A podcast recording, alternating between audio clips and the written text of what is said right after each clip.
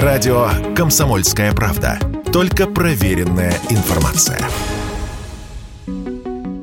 Непогашенная или не снятая судимость за преступления средней тяжести, а также тяжкие и особо тяжкие преступления, станет причиной отказать соискателю на должность таксиста. Соответствующий закон в третьем чтении приняла Госдума. Он же запрещает нанимать судимых за тяжкие и особо тяжкие в качестве водителей автобусов, троллейбусов и трамваев. Мы попросили прокомментировать новое правило Станислава Швагеруса, руководителя Центра компетенции Международного Евразийского форума такси подобные нормы есть э, в законодательствах практически всех других стран. А его реализация, ее еще предстоит выстроить. Большие надежды на это э, закладываются именно в том э, законопроекте о регулировании такси, который сейчас Государственная Дума через месяц где-то будет рассматривать.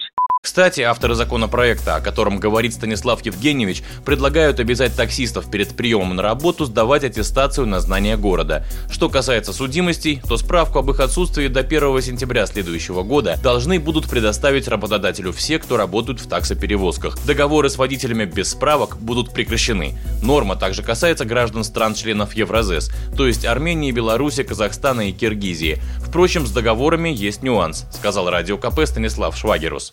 В такси не развиты трудовые отношения, трудовые договора. По штату работает очень мало. Таксисты в основном это самозанятые по договору гражданско-правового характера, которые не предусмотрены этим законопроектом. А, уточняющие нормы а, в частности, введение цифрового профиля водителей по всей, всей России э, вполне возможно появится а, в законопроекте о регулировании такси, который еще находится на рассмотрении.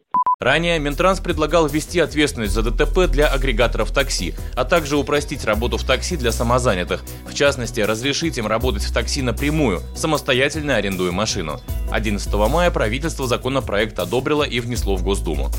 Василий Кондрашов, Радио КП.